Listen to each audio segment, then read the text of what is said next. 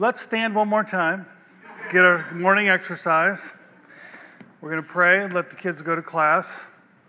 Father, we thank you for our time together today. We do thank you for uh, uh, just those that serve faithfully. We want to uh, honor them and we want to honor your work in them and through them. We do acknowledge, Lord, that ultimately all the glory goes to you. We thank you for using uh, Diane in so many lives and we thank you for using Hannah. We know you continue to use them in our midst as well as elsewhere. We just pray that uh, we would be encouraged today to, um, just through their testimony, to be faithful servants in, in the different areas you've called us to. We ask your blessing of the word. We know that, uh, Lord, apart from your spirit, um, we can't profit from it. So we do ask your Holy Spirit to lead and guide us.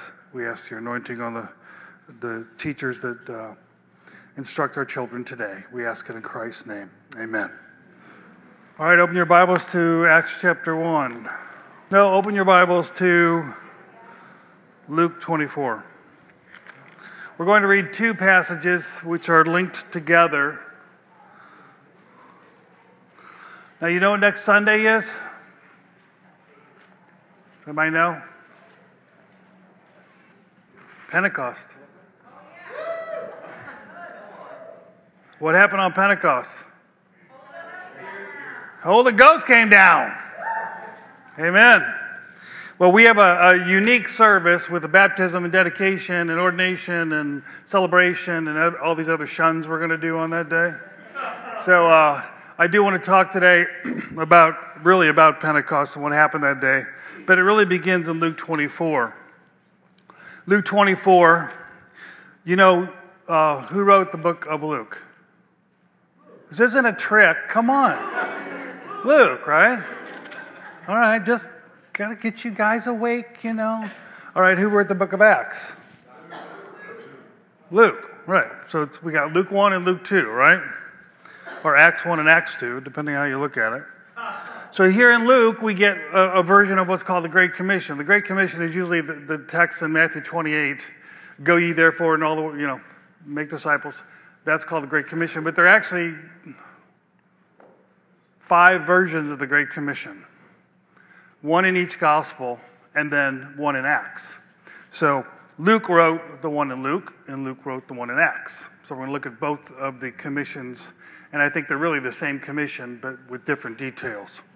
Starting in Luke 24, um, it says, Then he said to them, he's talking to his, his disciples. This is obviously after his resurrection. Uh, These are the words which I spoke to you while I was with you, that all things must be fulfilled which were written in the law of Moses and the prophets and the Psalms concerning me. And he opened their understanding that they might comprehend the scriptures. Then he said to them, Thus it is written, and thus it was necessary for the Christ to suffer and to rise from the dead the third day. And now I'm reading the New King James. If you're reading an ESV or an NIV, you may read a little bit differently. Mine's the right version.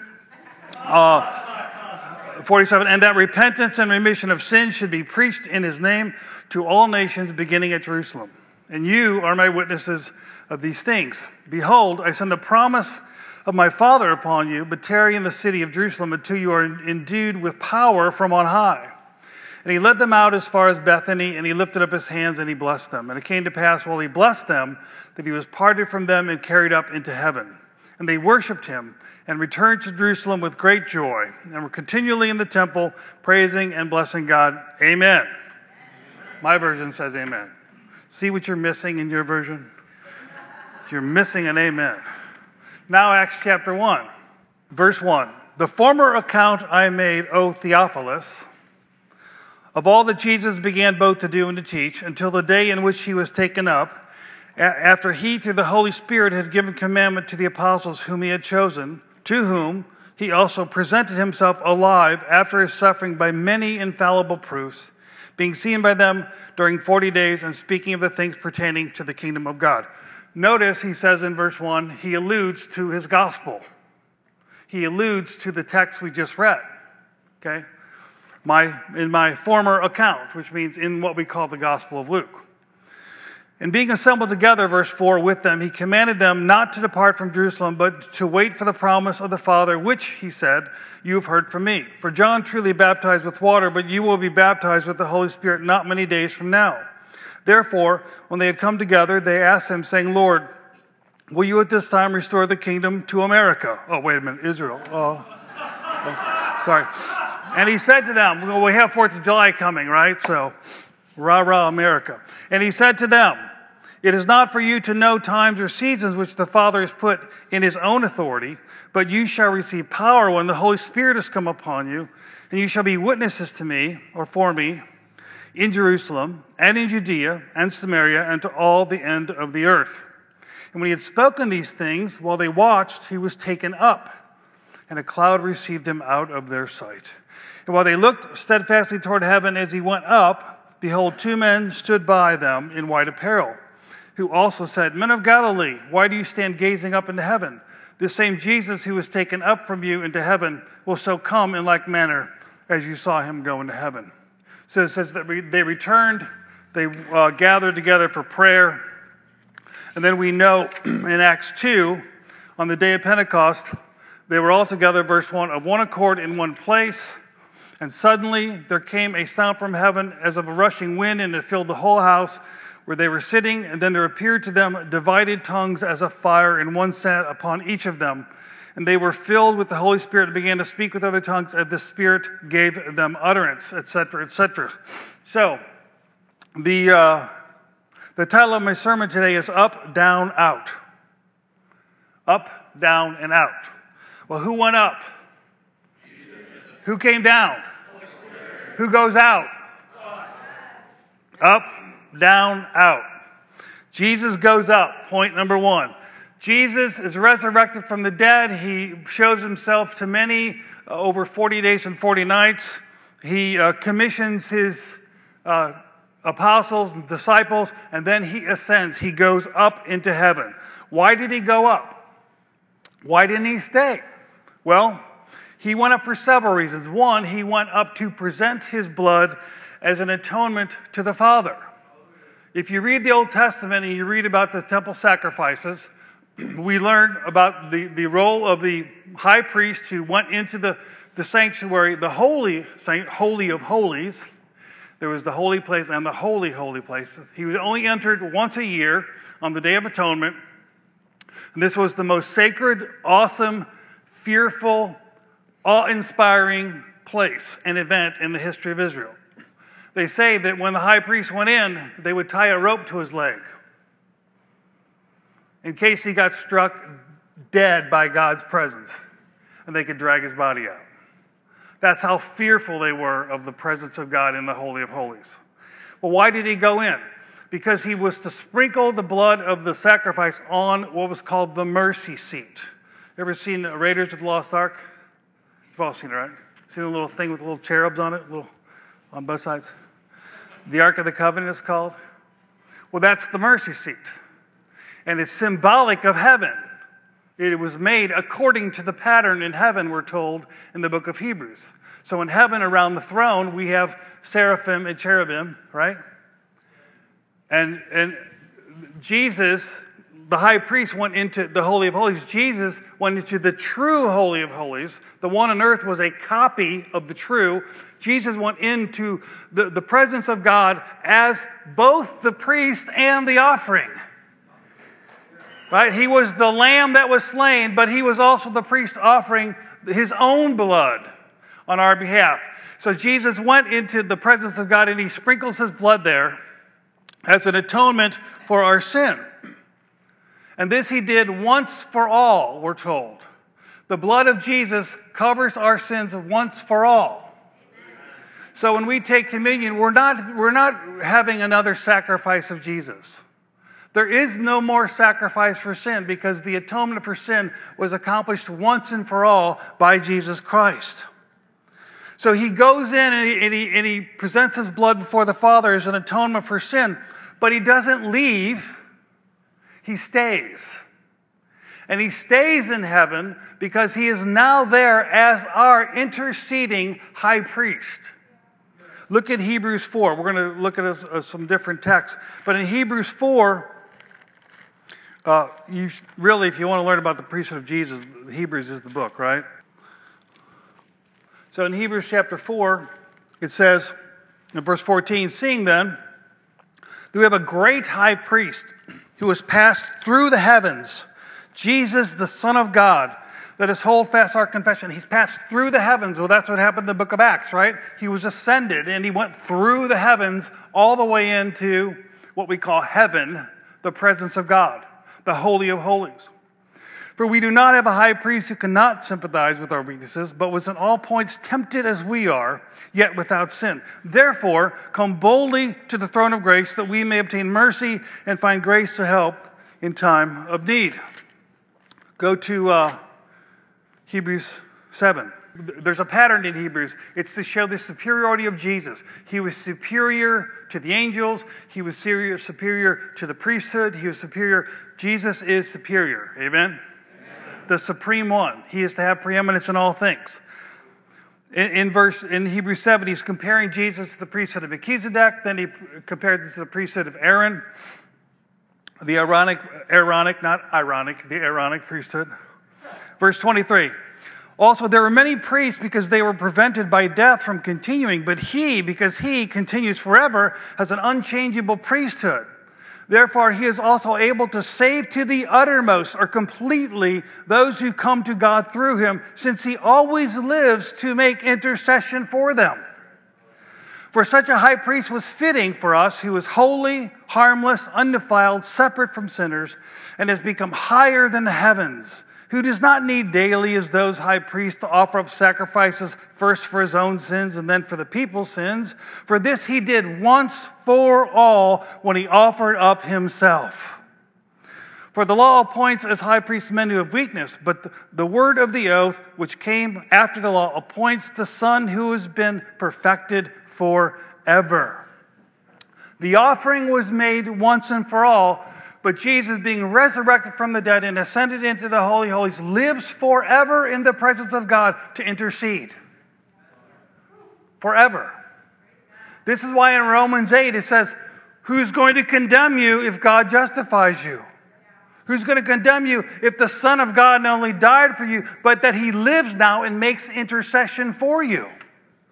So when you sin, you know what happens in heaven?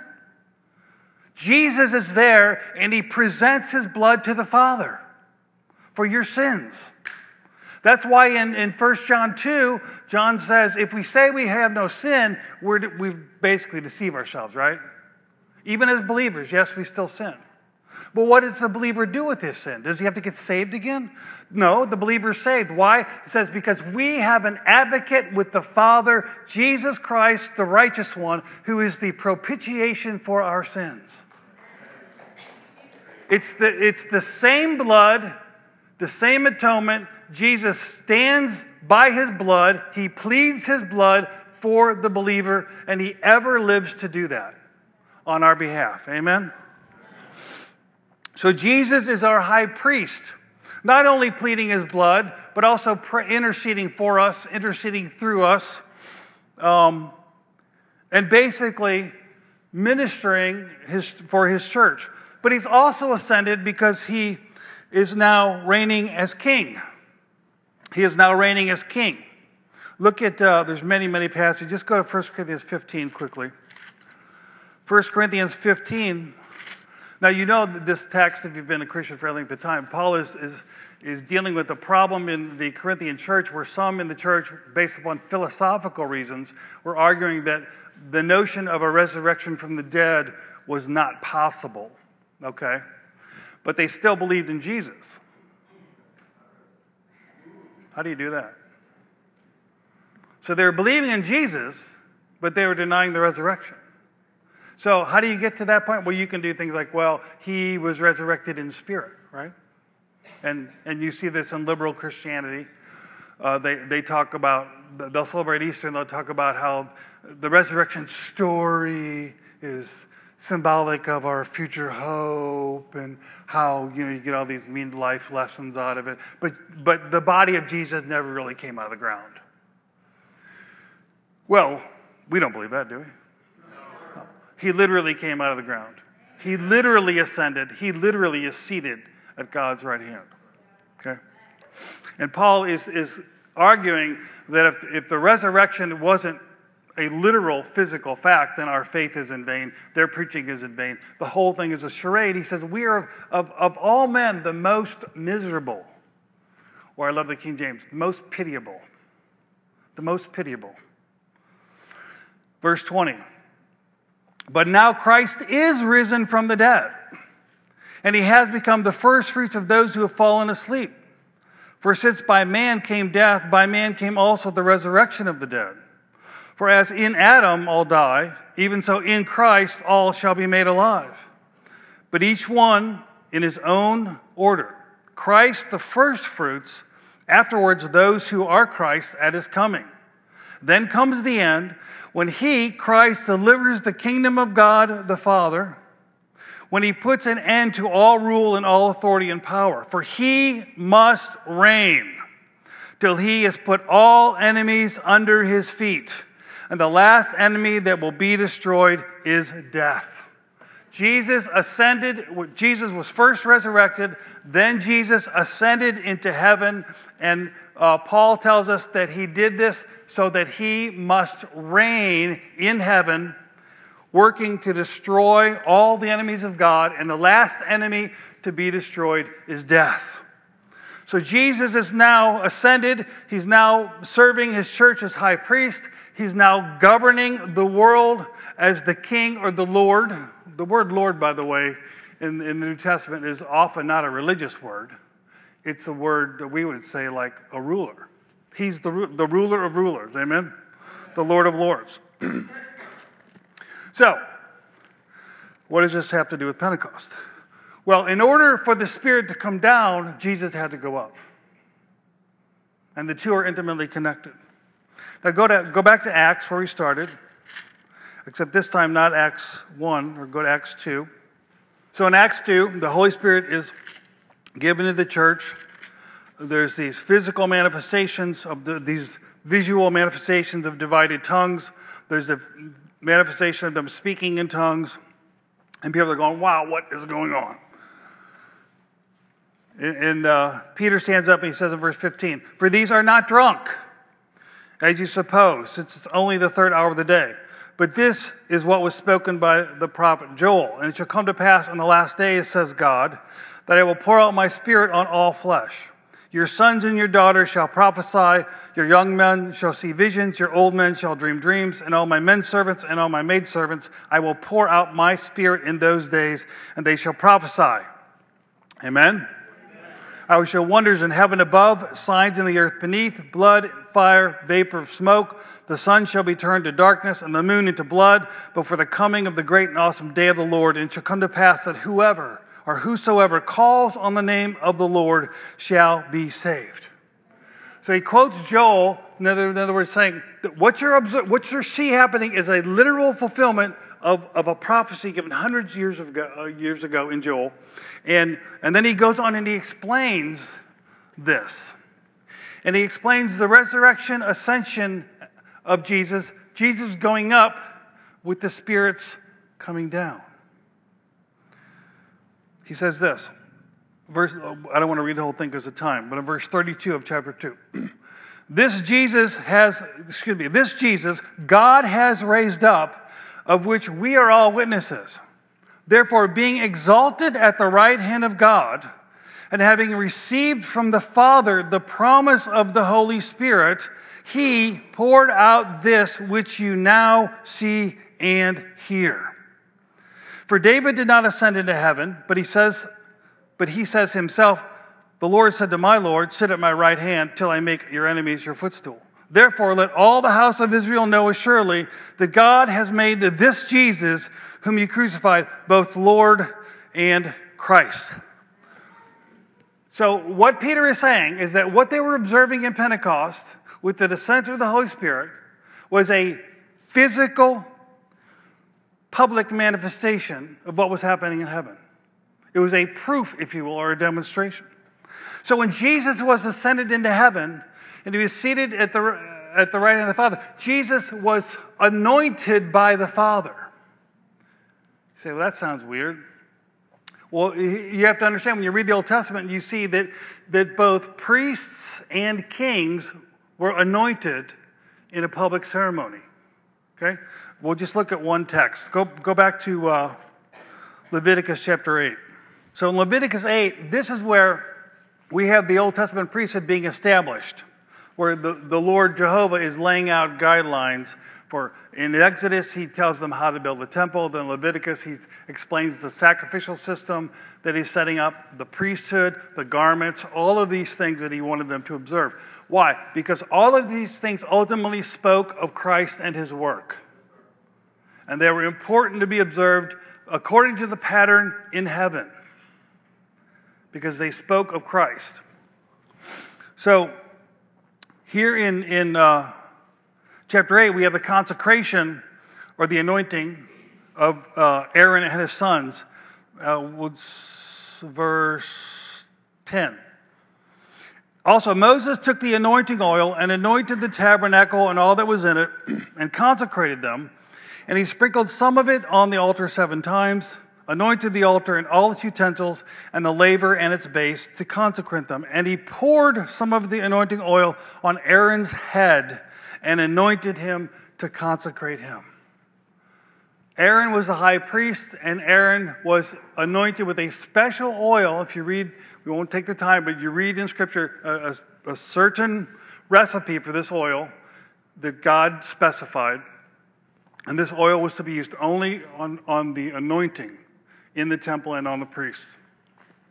So Aaron is anointed. now go to Psalm 133. You're going to love this. Psalm 133. It says in verse 1 Behold, how good and pleasant it is for brethren to dwell together in unity. What is it like? Look, it is like the precious oil upon the head, running down the beard, the beard of Aaron, running down on the edge of his garments. he's saying that in God's sight, when his people are united, it's, it's so precious to him that it's, it's, it's like this consecrating oil that was poured on Aaron when he was consecrated as a priest, poured on his head. So much poured on his head that it ran all the way down his beard. So much oil poured on, not only did it run down his beard, it ran down his garments, all the way to the edge of his garments. That's a lot of oil. Am I not? Am I right? That's a lot of oil.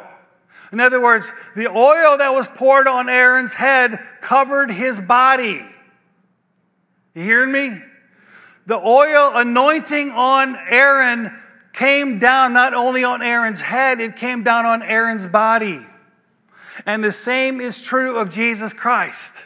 The anointing on Jesus Christ, who is the head, came not only on Jesus Christ, it came on his body.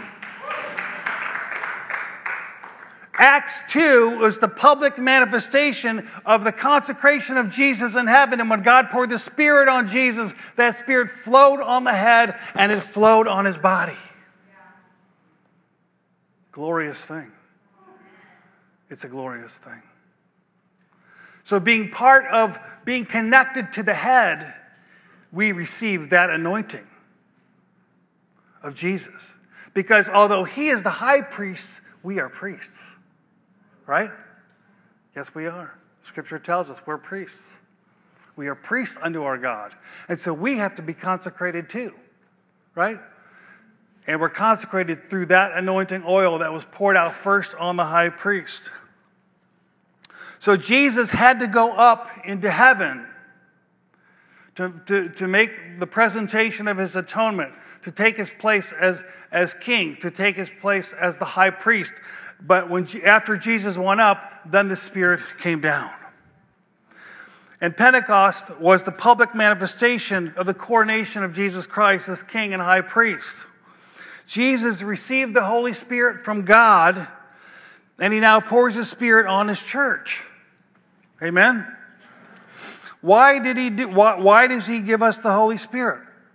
Well, when you read the Bible, there are many, many ministries of the Holy Spirit, and we don't have time to go into it now. Uh, I'll just mention a few. Clearly, the Holy Spirit is the one who regenerates or gives the new birth to a person, right? If you read John 3, Jesus talks about the Spirit blowing where it will, right? He says a man must be born again, meaning by that Spirit. The Spirit must grant the new birth. The Spirit baptizes us into the body of Christ, 1 Corinthians 12, where we become one with the body and thus one with the head. In, Ephesians uh, 2, 1, we're told that the Holy Spirit seals us with the seal of ownership, that God owns us and God, God will then reclaim us in the last day. The Holy Spirit illuminates truth to us, He reveals Jesus to us. Amen? However, as it pertains to the individual, not the church at large, but the individual, the work of the Holy, Spirit begins, it begins with his convicting work. His convicting work. Look at uh, John uh, 16. I know we're jumping around, I hope you don't mind. Well, let's read a few verses in 15, then we'll look at 16. Verse 15, 26, Jesus is telling the the disciples to abide in him, that they would bear fruit. He's saying, oh, The world's going to hate you because they hated me. Then he says in verse 26, But when the Helper comes, whom I send to you from the Father, the Spirit of truth who proceeds from the Father, he will testify of me. And you also will bear witness because you have been with me from the beginning. Then he says in verse 7 of chapter 16, Nevertheless, I tell you the truth, it is to your advantage that I go away, meaning that I go up. For if I do not go away, the, the helper will not come down. I go up, Spirit comes down. But if I depart, I will send him to you. And when he has come, what is he going to do? He will convict the world of sin, of righteousness, and of judgment. Of sin, because they do not believe in me. Of righteousness, because I go to my Father and you see me no more. And of judgment, because the ruler of this world is judged. Now, the Holy Spirit has many ministries, as I've already mentioned, but as it pertains to the individual soul, it must begin here. The Spirit is sent by Jesus not just so we can have fun on Sunday mornings. Now, well, I'll get to that in a minute. it must begin with the conviction of the Spirit when we are called to fulfill the Great Commission, which we are, this is a task which is humanly impossible. Now, you can, you can go to work tomorrow. Well, no, you can't because it's Memorial Day. okay, you can go to work Tuesday and you can share the gospel with the person next to you. But if the Holy Spirit is not convicting them, your work is in vain. It's utterly in vain. Anytime I stand up here to open the Word, if the Holy Spirit is not speaking to you, I'm wasting my time. It doesn't matter how great a preacher is. If the Holy Spirit is not working, the work's in vain. Right? Uh, I remember reading Spurgeon recently, and he said, I may have shared this because I've read it before, but he, he, you know, when I think of Spurgeon, I think of like, you know, the man. You know what I mean? The man. If you haven't read any of his sermons, read some of his sermons, then you'll never like, you won't want to hear me preach again ever because he's like the man. And I remember reading where he said the, that the most important meeting in his church is the prayer meeting. The prayer meeting. And he t- relates his story. Now, now, Spurgeon, if you don't know, when he was like 17, was preaching to 25,000 people a week. He had the anointing. You know what I'm saying? He led hundreds of thousands to Christ. They printed his sermons they sent them around the world and people read them and get saved. Just amazing.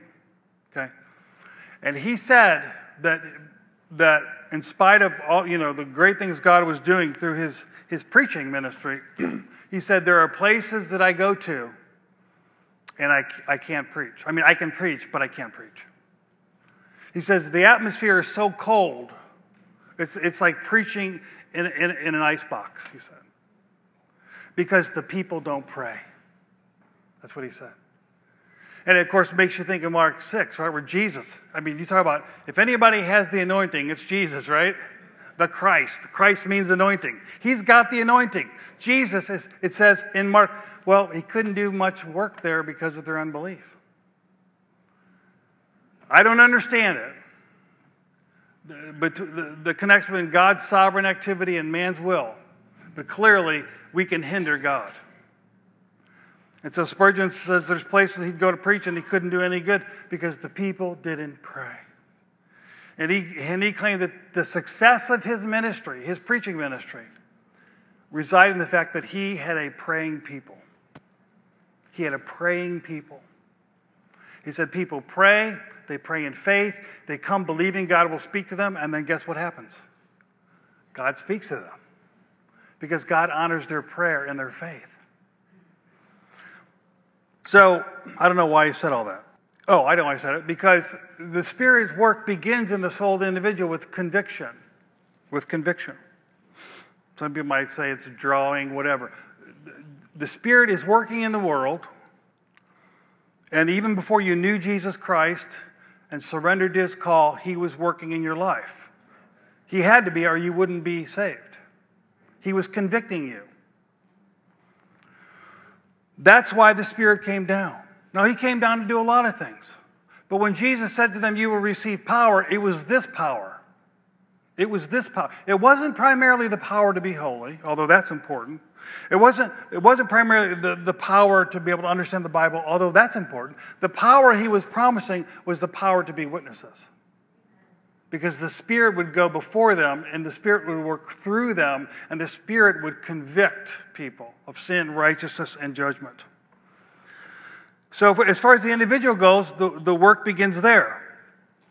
And for the church, as the church, He does all of these ministries for us. I mean, the, the Holy Spirit is, is so good to us. Amen? All the things that He does for us. But He was given on Pentecost to empower us to make us witnesses. Jesus said, well, let's go back to Acts chapter 1. So you can read it for yourselves. Acts chapter 1, verse 8. But you shall receive power when the Holy Spirit has come upon you. Okay, well, that's good. Stop there.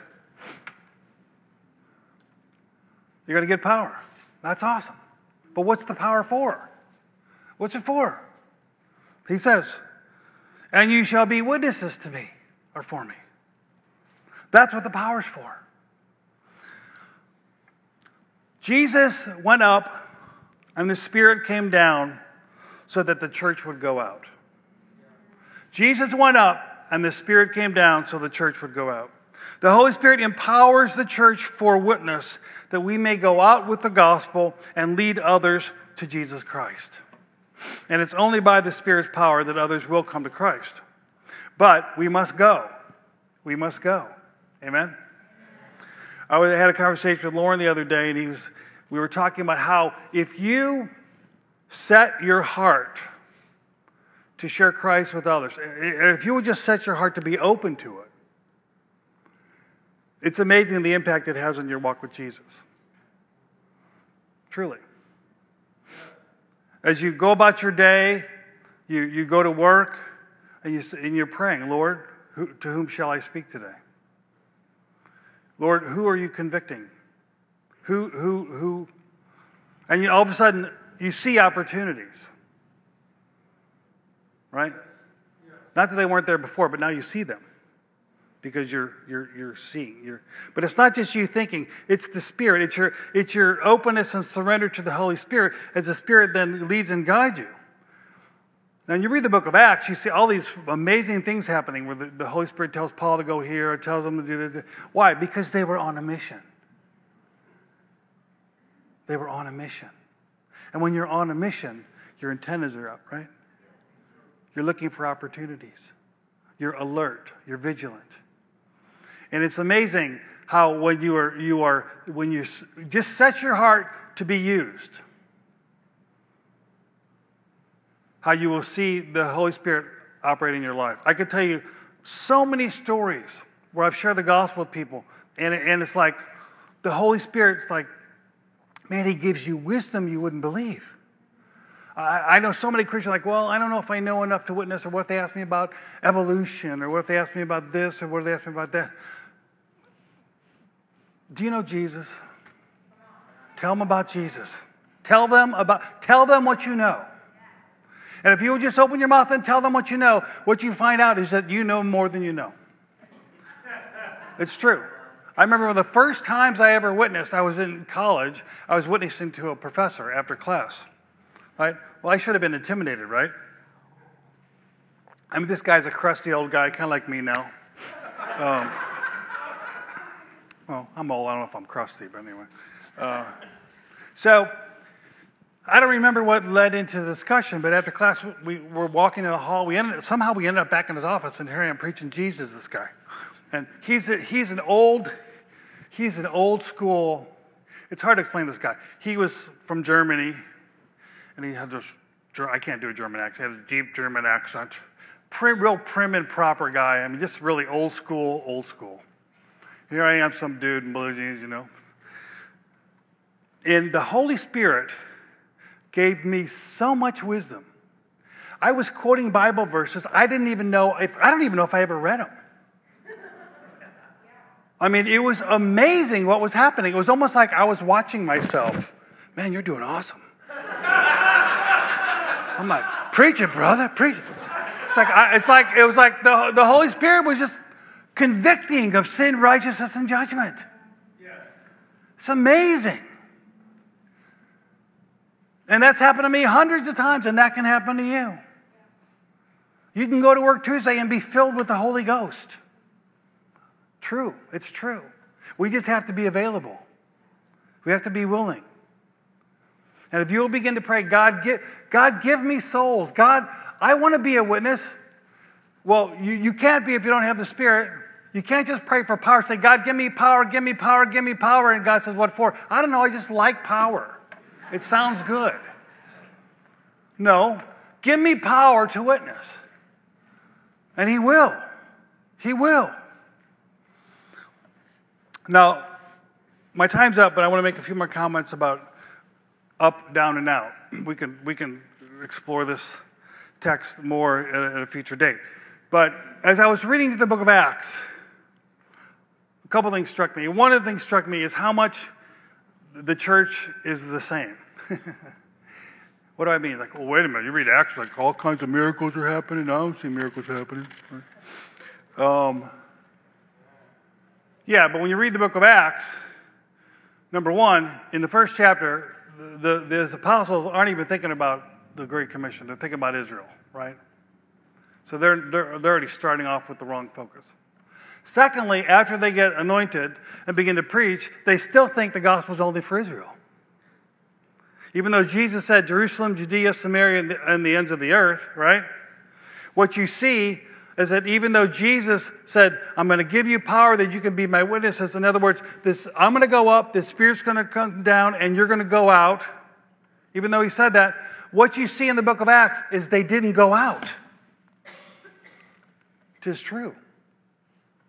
No, they, were stayed, they stayed in Jerusalem. And you know why they eventually went out? Persecution.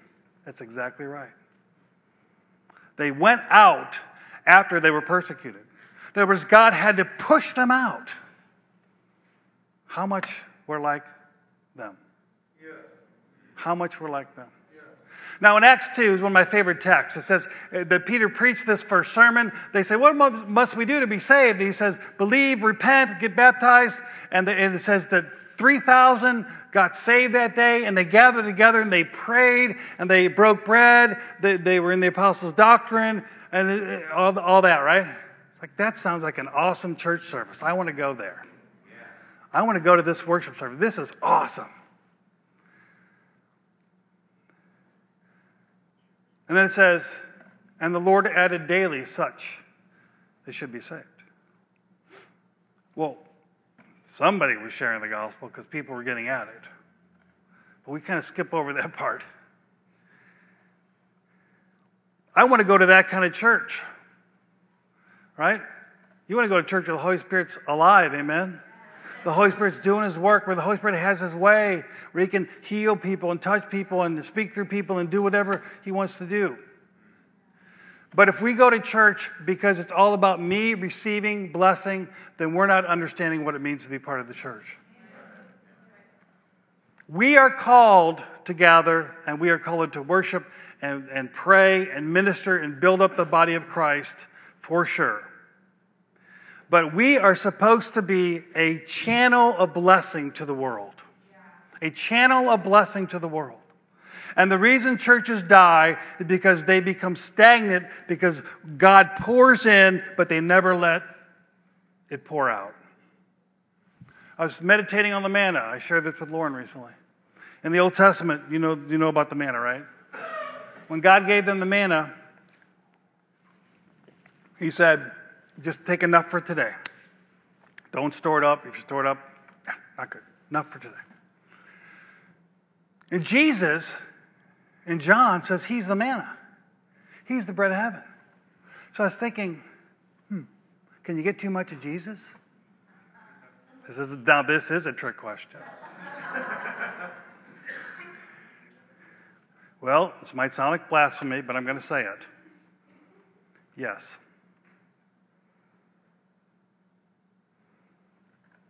I said it. What? Well, let me explain. You see, the manna was given daily because God wanted them to depend daily on his provision. He didn't want them to go gather a bunch of manna so they could run off and live their life on their own with the manna. He wanted them daily dependent on his provision. Right? Jesus is the manna that we feed on, right? You think, well, I can never get enough of Jesus. Well, let me say this. When they stored up the manna, what happened to the manna? It became rotten. There were worms, and it was bad. We can get so filled with the Bible and church and religion that it turns into rotten manna. In other words, church becomes all about me and what I can get and what I can grab and what I can take. And I want a blessing and I want a healing and I want a word. I want, I want, I want, I want. I want. And church becomes about me. I'm trying to hoard Jesus. I want to get more Jesus more Jesus so I can store Jesus up, and then whenever I need Jesus, I can pull a little bit of Jesus out. That's what I mean by too much Jesus. Jesus, you can't get Jesus that way. You know why? Because Jesus isn't about the business of simply saving you. He's about the business of empowering you and using you. Remember, the Christian life is about being like Christ, right? Yes. I mean, if you give, give me a basic definition, what's it like to be a Christian? Well, we should be like Jesus. Well, read the Gospels. What did Jesus do? He says, I came to give my life a ransom for many. I came to seek and save the lost. I came to speak the truth. I came to lay it down. I came to give it out. I, I came on a mission for others. If you, you can't hoard Jesus because he's not going to stay in the box. You can't store up your refrigerator with a whole bunch of Jesus because he's going to blow the door off like he did the tomb. And if we try to keep Jesus to ourselves, it becomes rotten. Note I didn't say he becomes rotten, it becomes rotten because it ceases to be the biblical Jesus. It becomes the American Jesus, or the evangelical Jesus, or the white Jesus, or the middle class Jesus, but it's not the Bible Jesus. Because the Bible Jesus came to seek and to save that which was lost. The Bible Jesus came to lay his life down for the ransom of many. The Bible Jesus delighted to do the will of the Father. The Bible Jesus said that his food was to do the will of God. That's the Bible, Jesus. Are we like that, Jesus? I want to go to church where there's awesome worship. But why? So I can I can be filled for myself, so I feel good, or so that rather that through my nearness to God, I now go out more equipped to be a witness for him. If our worship does not transform us into witnesses, it's not true worship. We should come and worship with all of our hearts, with all of our souls, and we should be like Moses that when he came down from the mount, his face was so bright he had to wear a veil. That shining of Moses, that was the testimony, the witness of God. Well, I want that shining, don't you? I want that testimony. Well, man, we need to be serious about worship. We need to be serious about prayer. We need to be serious about the word, but not simply for ourselves, but for our, our calling and mission as the body of Christ. Jesus went up, and the Spirit came down so that we would go out. Let's stand and pray. Lord, we thank you for your place now on the throne.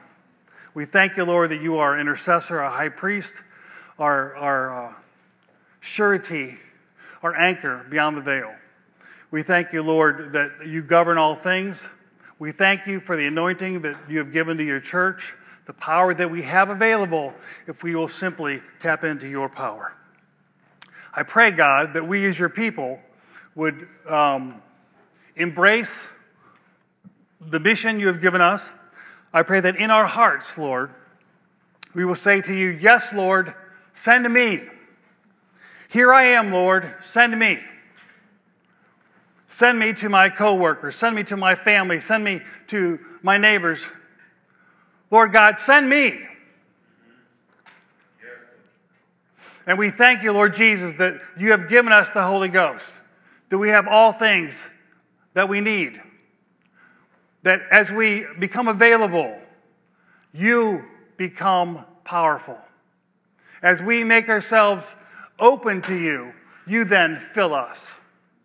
And I pray, God, that our, our faith, our Christianity, would not be selfish. It would not be about us, but it would be about others. So, God, have your way and your will for your glory. We pray in Jesus' name. Amen.